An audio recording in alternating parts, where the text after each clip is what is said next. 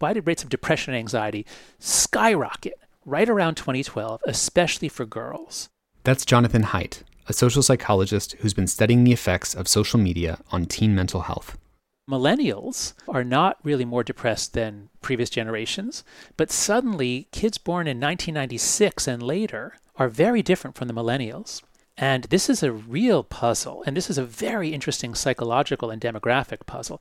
Jonathan is a careful researcher. He doesn't leap from data to definitive conclusion. More often, he leaves room for debate like this.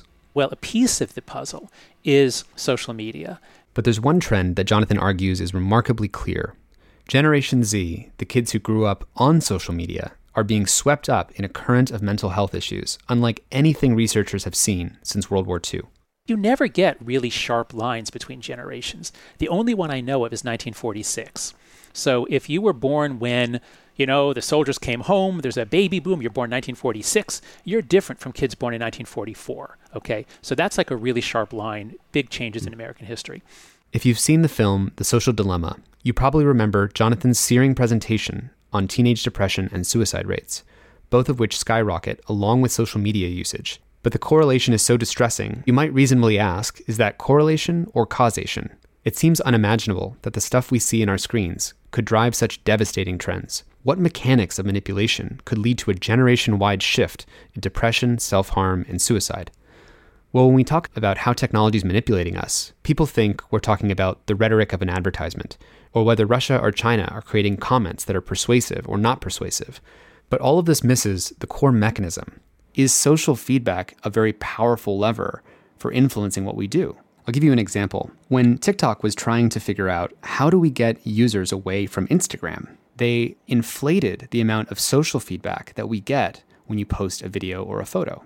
Maybe I get 10 likes and one or two comments on Instagram. What if for the same video, I get a thousand likes and 20 comments on TikTok? Which of those two products is going to be more persuasive at keeping me coming back?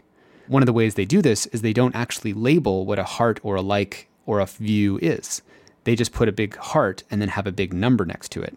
And so these companies are in a race to the bottom to manufacture the kind of social approval that developmentally kids are seeking.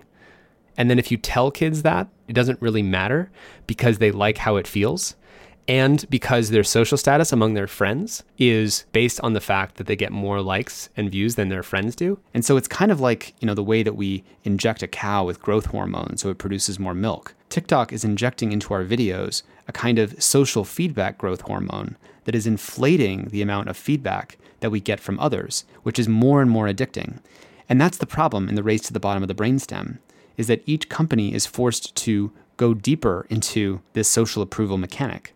The other aspect of how this attention economy evolves is to find cheaper and cheaper ways for us to create the content. We're the unpaid laborers who will generate content for free because we will post about our cats and our dogs and our beach photos to get social feedback rewards, and we will generate the attention that will make money for the advertisers. One of the diabolical things about TikTok is that they actually invite each of us to create content for advertisers. When you open up TikTok, and you go to the Discover tab, you're going to see a list of hashtags for things like Patty Challenge or Doritos Dance.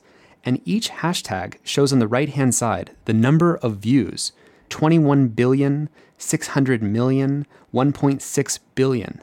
It doesn't say whether those are views or likes or real people. They obviously can't be real people because the numbers are too big. But they give you the sense that there's a large audience awaiting you if only you were to post a video. And so when you do hashtag Doritos dance and you show someone that they're going to reach 1.6 billion dancing while you eat Doritos, now we are the useful idiots who are generating advertisements for Doritos. And we have hundreds of millions of teenagers who will happily do the creative work for Doritos. Do we want a world where your children are the unpaid laborers to generate advertising for other kids? Do we want a world where this is the future of children's development? The easiest standard of moral and ethical behavior is not what I would just endorse for myself, but would I endorse it for my own children? And many tech executives don't allow their own kids to use social media. That should tell you everything. If you can't even meet that standard, just stop. And we want to make sure we're not doing naive moral panics here. I mean, we have worried about every new medium from radio to television and how they've affected children. But I also want you to keep in mind that as we crunch the numbers and argue the data, that this is the environment that our children are growing up in. At some point, if you work at Coca Cola and the best you can do is just have it be, you know, sugar inducing and diabetes creating, but then just the minimal amount, we're still in the wrong conversation. The question is what's good for people? That's the question of humane technology, not what's less bad for people. And too often the tech companies ask us to take the bad with the good. You've heard these arguments before. Obviously, care about this for my own two girls. That's Mark Zuckerberg in an interview with Fox News. And the research is pretty clear. What it says is that um, all internet use is not the same, or all screen use is not the same.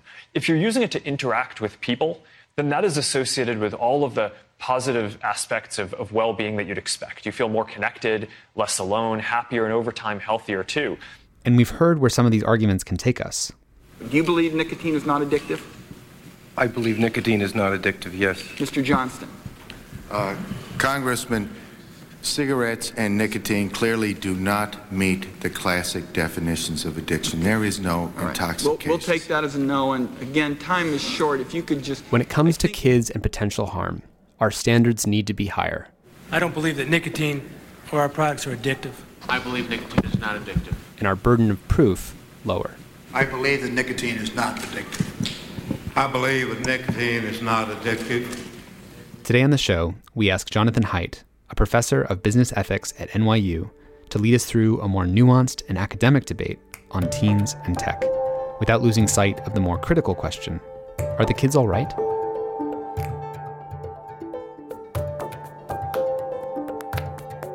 I'm Tristan Harris, And I'm Aza Raskin. and this is Your Undivided Attention.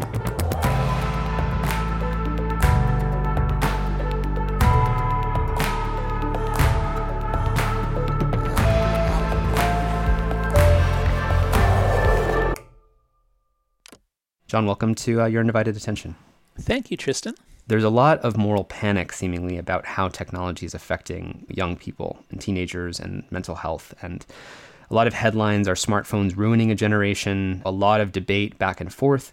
And we've actually never covered this topic explicitly on this podcast. So, do you want to take us back into how you got into this, a little bit on your background? Yeah, sure. I'm very happy to go through it because it's a real a branch off of my main research, but it's been a really fascinating branch. So I study morality. That's what I've always done. I picked that topic in graduate school when I was at the University of Pennsylvania.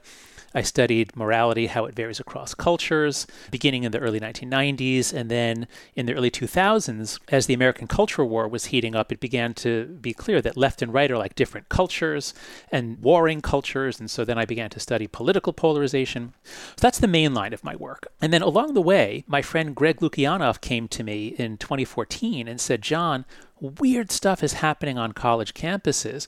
Greg is the president of the Foundation for Individual Rights in Education, defending free speech rights on campus. And Greg had noticed that suddenly, for the first time in his career, college students were demanding protections from speakers and books and words. And they were using the same arguments that Greg had learned to stop using when he learned cognitive behavioral therapy for his own depression. And I'd begun to notice this weirdness on college campuses, this new moral culture of safe spaces, trigger warnings, microaggressions.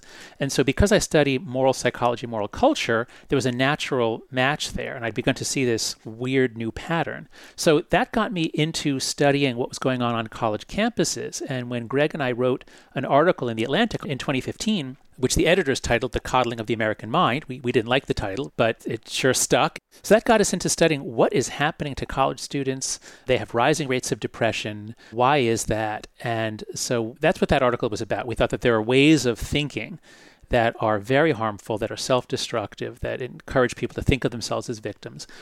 And we speculated. We had one line in the article about how college students who arrived in campus around 2014 were also the first generation to really get on Facebook and other social media around the time it came out, around you know 2007, 2008. They were in middle school, so we speculate. Well, maybe you know maybe that had something to do with it, but there was no evidence back then. Well, in the couple years after that, what Greg and I learned is that one of the biggest things that happened on college campuses is that Gen Z arrived around 2014. So the millennials are not really more depressed than previous generations, but suddenly kids born in 1996 and later are very different from the millennials. Jean Twenge, who's been studying generations for a while now, she comes out with a big article in the Atlantic called Are Smartphones Ruining a Generation?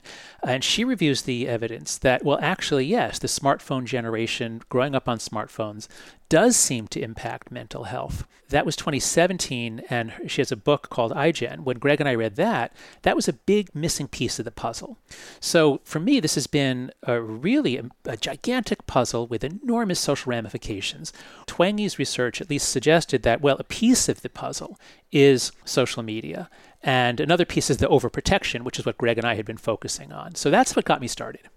I think it's important for people to know in your book, you are not coming from a background of we, we really have to care about kids. They're all so vulnerable. We have to make sure we're coddling them. At the point of your book, The Coddling of the American Mind, is that we've been overprotective. So just to name for people, if we as we start to veer into the territory of how do we deal with and, and protect or care about the mental health of especially teenage girls, this isn't starting from a perspective of we need to be so delicate. They're so delicate. We have to be so careful with them. Do you want to talk just a little bit more about that side? Because I think it qualifies that your concern would be so opposite when it comes to social media and, and teen girls. Yeah, well, that's right, because the core psychological idea, the most important psychological idea in the book is anti fragility.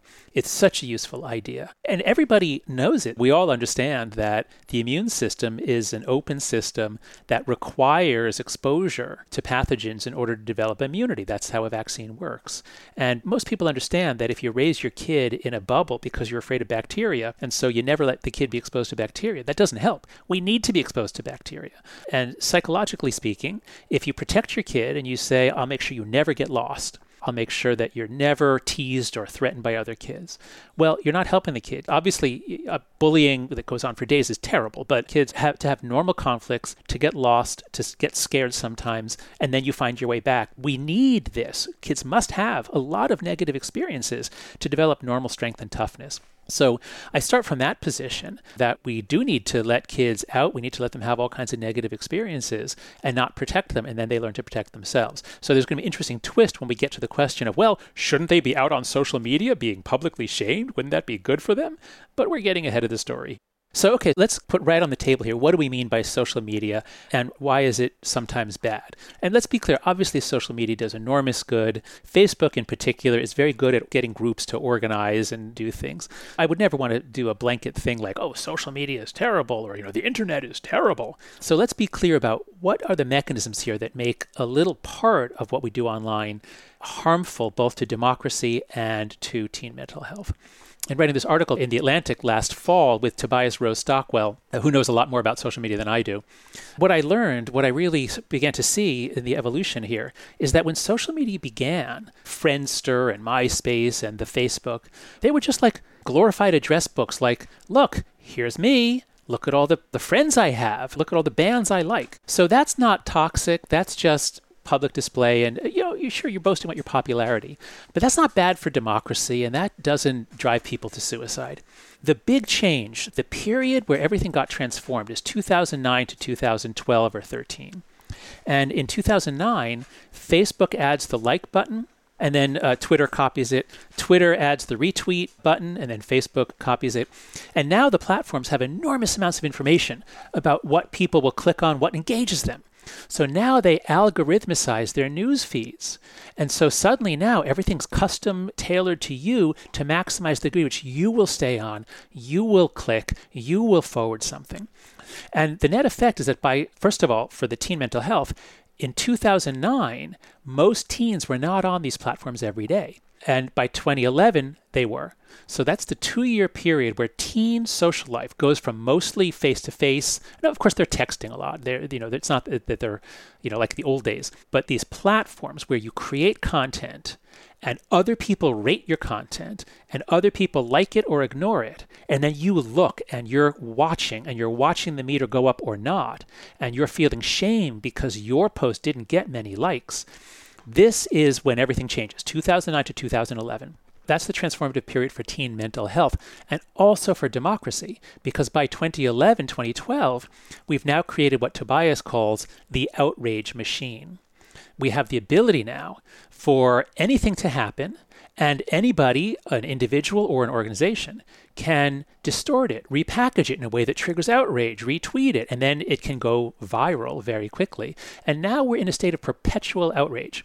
This is not about forming a group of dog walkers in a neighborhood.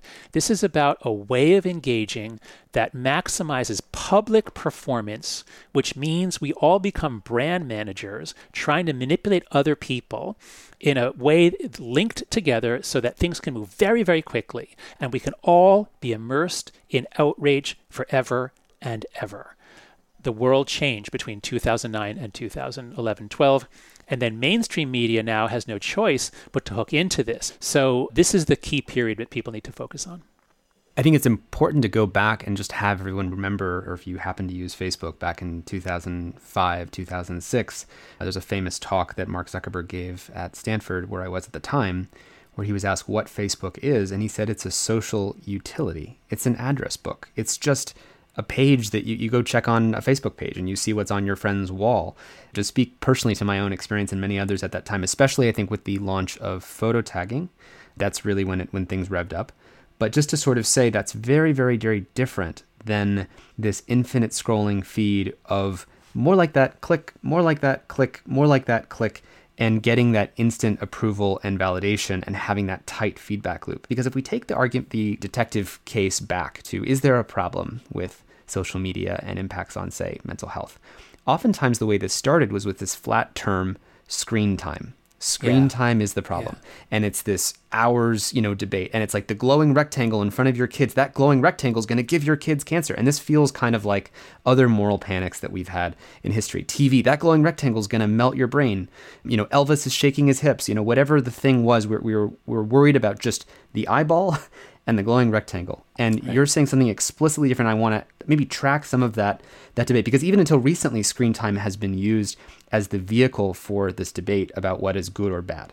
Yeah, that's right. That's where it gets really interesting, you know, as a scientific detective story, as a sociological detective story. It's really important to note that anytime there's a new technology that the young people use, the older people freak out about it. This was true for novels in the 18th century. It was true for radio, television, comic books, video games. And in general, you know, and there's a very common dynamic. And so, especially once the iPhone comes out uh, in 2007, the touchscreen technology is so much more addictive, I would say. And here I'm speaking as a psychologist, almost as a behaviorist. The day I got my first iPhone and my two year old son was able to master the, the input output, the fact that I didn't put all my money in Apple on that day is, is one of the biggest mistakes of, of my life. Because it is an amazing interface and it, it's much more pleasing than going through a keyboard to a computer screen. So, yeah, this was shaping up to be a classic moral panic where all the kids were on their phones and the adults were saying, well, this is going to melt their brain. Now, if we just focus in on depression and anxiety, okay, so we have to be clear. What are the input variables? Is it screen time? Is it social media? And what are the outcome variables? Is it depression? Is it laziness and failure to launch? You know, what are we talking about? And so most of the research has focused on depression and anxiety because that's the big mystery. That's the giant thing that has to be explained. Why did girls' rates of depression and anxiety skyrocket around 2012? And there is no other explanation that anyone's been able to offer for why then and why mostly girls. So, understandably, people point their finger at social media. Well, kids are doing a lot of things on their iPhones, not just social media. So, the original panic was about smartphones. And the editors at The Atlantic make up the titles. I don't think Jean Twenge made up the title, Are Smartphones Ruining a Generation? That was something that the, the editors made up. But they were having to play into the clickbait economy to get into exactly, Facebook. Yes. And so they, they developed an article which then creates a full system closed loop. Exactly. Where... That's right. Because had they had a more low key title, it wouldn't have been such a panic. Well, same thing with your article, the coddling of the American mind yeah. too. That yeah, oh you God, probably didn't right. use an extreme word like coddling. And again, ironically, Facebook and and the social media feeds and Twitter are responsible for the naming of your books, which then people. Oh my God! I because didn't... we should bring people back too. That you know, Jean Twenge, who wrote that article in 2017, "Have Smartphones Ruined a Generation?" She's received so much anger and blowback for being so extreme, and just the title alone, I think, also instigates this kind of outrage trolling machine. Which again, ironically she probably experienced on social media as the kind of same trolling and shaming behavior that that unfortunately other people face. That's right. So, you know, we evolved in a world where Newton's laws applied. I forget which one is for every action there's an equal and opposite reaction. But after 2012, that's no longer true. For every action, there's an opposite reaction that's multiplied by a factor of two or three. And we're all immersed in outrage all the time. So thank you for pointing that out that both Jean and my articles, and of course, they had big impact because they were in the Atlantic and because the Atlantic did this, but this is the very problem. It also shows the way that social media or the race to the bottom of the brainstem attention economy sort of leaks out. Even if you're not on social media, the world still is. And so you live in that world, there's no escaping it. That's right. And people will tell you about it. So there are those who think that social media is harmful, and there are the skeptics. So the skeptics make a good case that if you look at history, there's all these moral panics. Why should this be different? So I agree with them that the burden of proof is on people like me and Jean. We can't just say, look, they came in around 2011, and in 2012, depression rates go up. See, we're done. We proved it. Like, no, that's not enough. That's a correlation. It does not show causality. So what Jean did in iGen and her other work is she looked at almost all the data here is correlational, but some of it is time lag, and some of it you can dig into the data and show it's not just that like historical event A happened and then historical event B happened. You can show that it only happened for people who were heavy users. So at least the straightforward correlations are there. So we're not just talking about screen time, we're talking about it's not the light users, the medium users. There's a disproportionate for the heavy users, you really get some kind of lift. Is that right? Exactly. So, to the extent that there's evidence of harm, the clearest evidence is the graphs that show, based on the number of hours per day along the x axis, what is the rate of depression shown on the y axis. And the lines are not straight, they are curves. So, typically, someone who uses social media two hours a day is not doing any worse than someone who doesn't use it at all. But someone who uses it four or five hours a day is. And so, you generally get these curves. So, it's heavy use, not light use and the curves are generally bigger for girls. And in a few studies I've seen, the effects are biggest for young girls in middle school. So we have sort of round one is we have Jean's article, and oh my God, it's smartphones are destroying a generation. The glowing rectangles. The glowing, it's glowing rectangles. That's right. And then we have the skeptics, and so it's uh, Amy Orben and um, Andrew Przybylski are two of them. They published a big article in Nature Human Behavior in January 2019, and they do a big analysis of these some of the same big data sets that Jean Twenge looked at, and they say, look, we did this giant analysis with 60,000 combinations of variables, and yeah, we do find a relationship between the amount of time a kid spends using devices and their mental health, but it's tiny, it's microscopic. It's the same size as we find in the data set for eating potatoes. It's not zero, but for those who understand correlation coefficients, we're talking correlation coefficients around like 0.02, 0.03 in that ballpark. They're statistically significant in a giant sample, but they're so small that you can basically ignore them.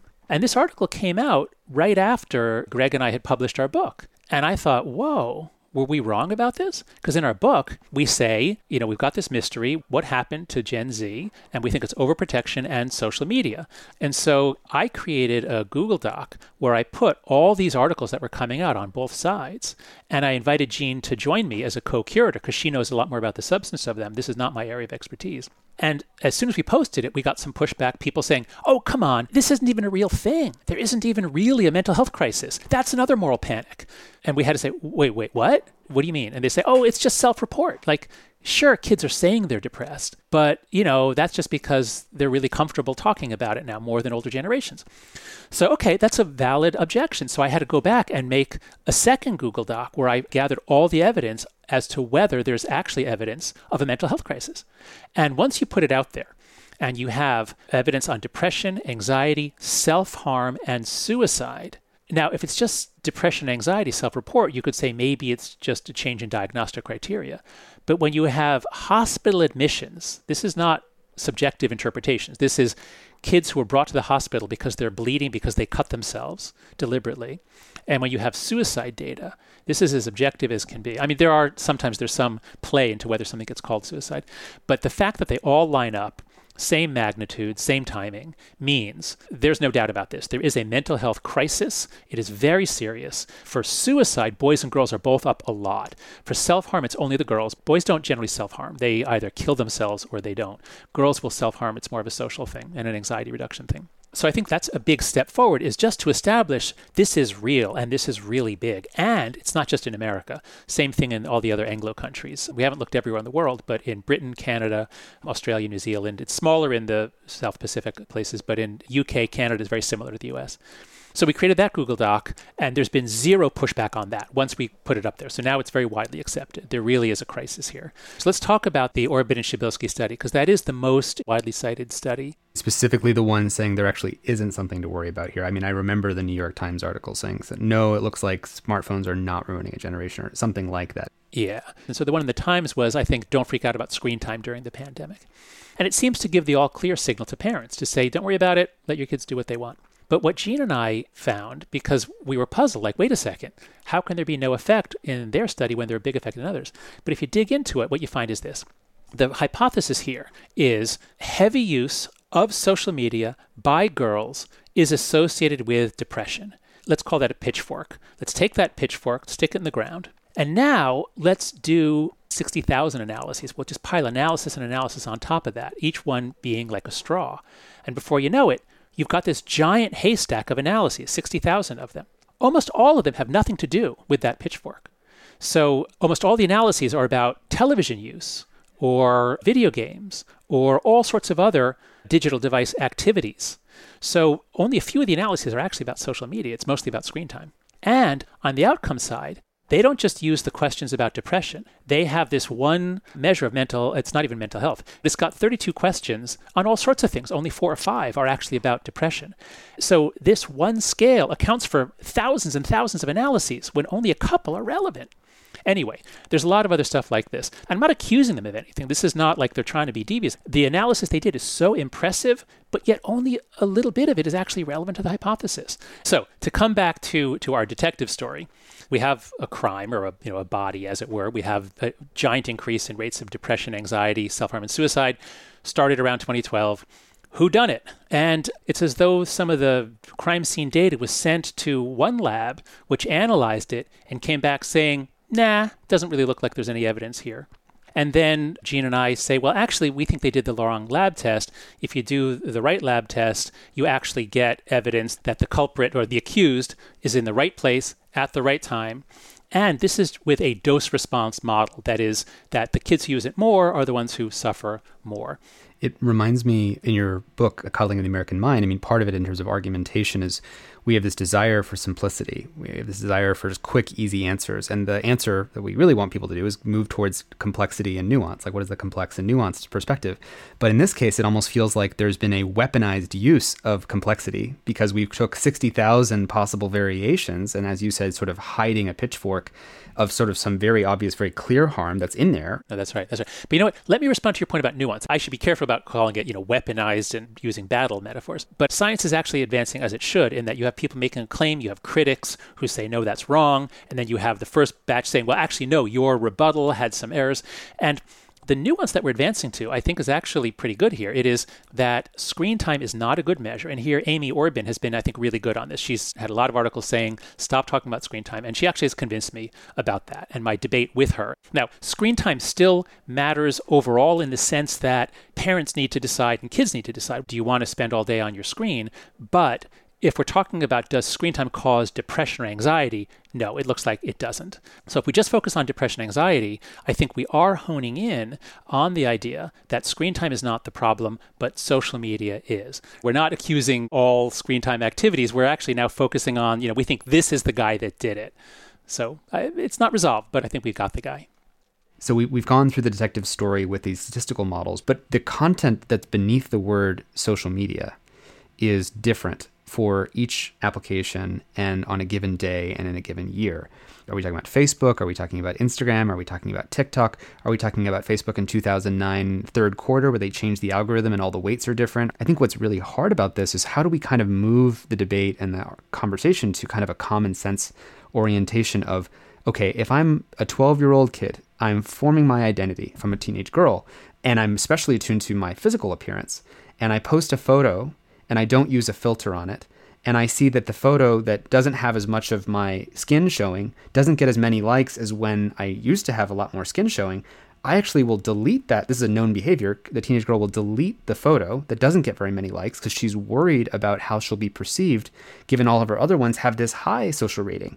And so the kind of basic mechanics, it's almost like saying, well, with climate change, we could do a million statistical models, or we can just look at the mechanism that says this tends to amplify that.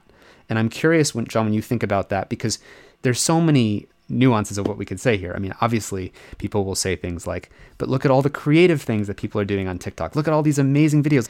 But we can look at key mechanics and at content beneath the words social and media that I think uh, we can clearly say are harmful. What do you think about that? Yeah. So Nir Eyal, he wrote the book Hooked. He and I actually became friends during a, a, debate over whether whether social media is harmful. We have daughters the same age who be, who became friends. But Nir has this thing he calls the regret test. And if you ask consumers, do they regret their involvement with the product? And they say yes. Well, that's pretty damning. You know, the whole moral basis of capitalism is that it creates wealth and allocates resources in ways that satisfy people's wants. And if it's doing things that people don't want, or you know, catching them up in behaviors that they eh, wish they didn't have, well, that's that's pretty damning. There was a study done on users of Moment, and it was one was the percentage of users who are happy with the amount of time they spend on each app. And at the top, the most happy in order is FaceTime, Mail, Phone, Messages, and Messenger. In other words, to the degree that technology helps us talk to our friends, that's great. There's nothing wrong with that. Um, nobody wishes they spent less time on FaceTime with their friends. But at the other end, the bottom was Instagram at 37%. Only 37% of Instagram users are happy with the amount of time they spend. Tinder is 40%, Facebook is 41%, Reddit is 43%. So I think this is very, very important. I think this really shows there's something wrong here. And now let's dig deeper. Okay, so what is it about those programs that not just people regret using, but what is it that actually is the mechanism of harm? And here, you know, look, if people over 18 choose to do something, if they choose to gamble or try heroin, that's their choice. I don't want to get involved in that. But the internet, this was pointed out to me by Beeban Kidron, a member of parliament who studies this in the UK. The internet was not built with children in mind, yet a third of the people on the internet are children uh, under 18 if we really take this seriously and say, well, what kind of internet would we have built if we knew that a third of the people on it would be children? Would it look like this? For adults, you know, I don't want to tell adults they can't do something because I think it's harmful. But, you know, for children, it's different. And then the other thing that's crucial here is that social media is not an individual choice. I mean, in, in one level, it is, of course, by the children and the parents. But when my son started sixth grade, and everybody else was on Instagram at his middle school in New York City. And I said, no, you, you can't go on. Well, then he was excluded. And presumably, none of the other parents wanted their kids on, but we all let our kids on, most people, because the other kids are on it. So the social media companies, either wittingly or unwittingly, have created a trap. Everybody lies about their age. They can get on whenever they want to actually to answer your question, you did say, well, aren't all the, are there all these good things? Uh, yeah, of course there are. And if it wasn't for the mental health, suicide, and self harm, I would say, hmm, let's try to add up the pluses and minuses. We're talking between 50 and 150% increases in suicide for teenagers in, in the United States. So, given that, I think we can say you can be as creative as you want on Instagram and TikTok, but maybe wait until at least the legal age of 13 and maybe even longer.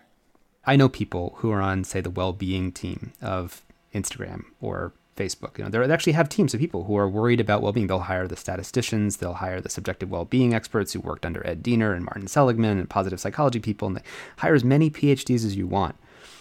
But if you were in that room back in 2004 and 2005, when Sean Parker would literally just tell his friends, "If we haven't got you yet, we will, because once we get all your other friends on, and you will not have a choice." And we can provide those cocaine rewards faster than you will. I think someone who set up a service that tapped into those same reward pathways, everything else is almost a distraction because the well being team is just there to justify and to try to do the best they can with a product whose entire basis is addiction. And it was never designed with the best interests of society or well being or the developing child in mind. Never. We didn't get here because people were asking what's best for society. We're now trying to reverse into that position Many people would say you don't blame a baker for making an addictive croissant. Or you can't blame someone for inventing the shipwreck when they invented the ship. You can't invent a ship without inventing the shipwreck. So, I mean, I'm curious how you respond to this this notion of what is the responsibility of technology companies when making these products? Yeah, well, so those are two different arguments. They're both interesting arguments. Uh, you can't blame a baker for baking an addictive croissant. Sure, and if it's adults buying it, it's fine. But suppose there was a company that provided school lunches and they realized that providing Kool Aid, providing sugar powder, the kids love it there are different responsibilities when you're dealing with kids. And so we do take a more paternalistic approach to kids. And as for the, the other argument, you can't invent the ship without inventing the shipwreck, yeah, that's fine. And if maybe what will happen here is that this is just like, you know, when the automobile was first invented and they, I presume they had brakes on the initial automobiles, but they didn't have turn signals. They didn't have windshield wipers. They didn't have seat belts. And over time, they got those uh, because market pressures were such that people preferred safer cars and normal market mechanisms meant that you'd improve the product by making it safer. And if that was working, if we saw evidence that social media is getting better and better, you know, every year it gets better for mental health, every year it gets better for promoting civil discourse and supporting democracy, well, then I'd say that argument applies here. But you know, if it's this, you know, Metcalfe law, if it's the sort of thing where once they get big, they can basically stop these sorts of changes, well, then I would say the shipwreck argument doesn't apply. Ships got better and better because nobody wanted ships to wreck. If there was some commercial interest that benefited from more and bigger shipwrecks, well, we'd be in a different situation. We know that there is a mental health crisis affecting our kids. We got to do something about that. So, what do we do? I would suggest we start with some simple experiments. We can find out, there are ways of finding out answers to this. The simplest experiment we can do that is urgently needed is if anybody, if anybody listens to this podcast who knows anybody who works in a school district or a middle school, suggest this simple experiment take some school district, they're all coping with the rise of depression, anxiety, self harm. They're all worried about this. Take some school district and ask them to do a simple experiment. Ask half the schools in the district to strongly discourage kids from opening social media accounts because it has to come centrally. You can't expect individual parents to ban Instagram. You have to have a school wide effort to say, just don't let your kids have an account until high school and have a policy in school of keeping the devices locked away during the day. As long as kids have it in their pocket, they're thinking about it. They're not paying attention to the teacher as much. They're thinking about the drama and they go to the bathroom, they add to the drama. So, if there are school districts out there that are concerned about this, and they all are, do experiments. Middle school is where I think we really can get a handle on the problem. And if a school district has, you know, especially in a city, has, you know, 10 different middle schools, if five of them do this and five go with the standard policy where they all are on all the time, then we'll see. In a year or two, we'll see. Because social media changes the fundamental fabric of connection, you can't do it one person at a time. It has to be done group at a time, community at a time. So I think we have an emergency, we have a likely suspect, and we have simple scientific methods for trying to figure out is this is social media really the culprit? And middle school is the best place to look. What i love about the suggestion is if we actually ran those experiments and a set of middle schools you see the kids making better sense of the world have better relationships with themselves that creates a race to the top. Do you want to have your kid in the schools where they're going to be more likely to commit self-harm or not Exactly. That's right. We'd know within two years. We'd know within two years because the curves are going up and up and up. We are not flattening the curves on mental health. And if some schools are able to flatten the curve and actually bring down the rates of suicide and self harm, yeah, I think you're going to see a lot more parents wanting to move to that town. I think that's something that we can all hopefully get behind, and maybe that's a, a, centralizing point for how we at least get behind the issues of mental health in kids. Jon, thanks so much for, for coming on the podcast. Oh, well, what a pleasure. Tristan and Iz, it's been really fun sharing metaphors with you.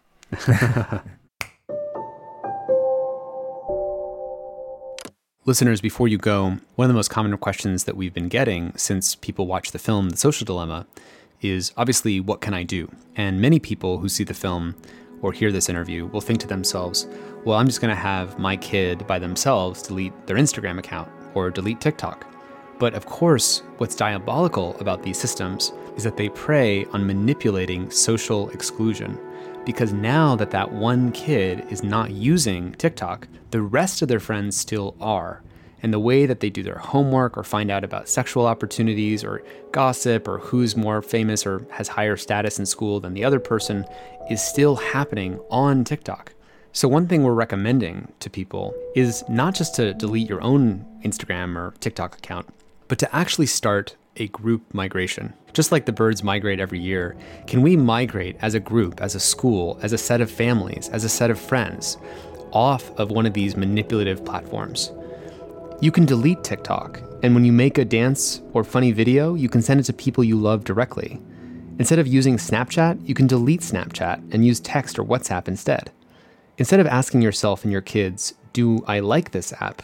you can ask, How does this app make me feel? both during and after using it.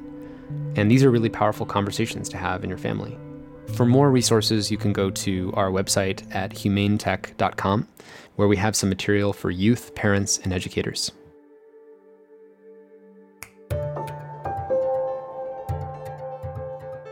Your Undivided Attention is produced by the Center for Humane Technology.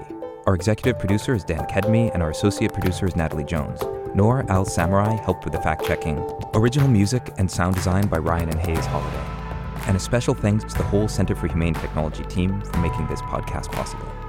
A very special thanks to the generous lead supporters of our work at the Center for Humane Technology, including the Omidyar Network, the Gerald Schwartz and Heather Reisman Foundation, the Patrick J. McGovern Foundation, Evolve Foundation, Craig Newmark Philanthropies, and Knight Foundation, among many others. Huge thanks from all of us.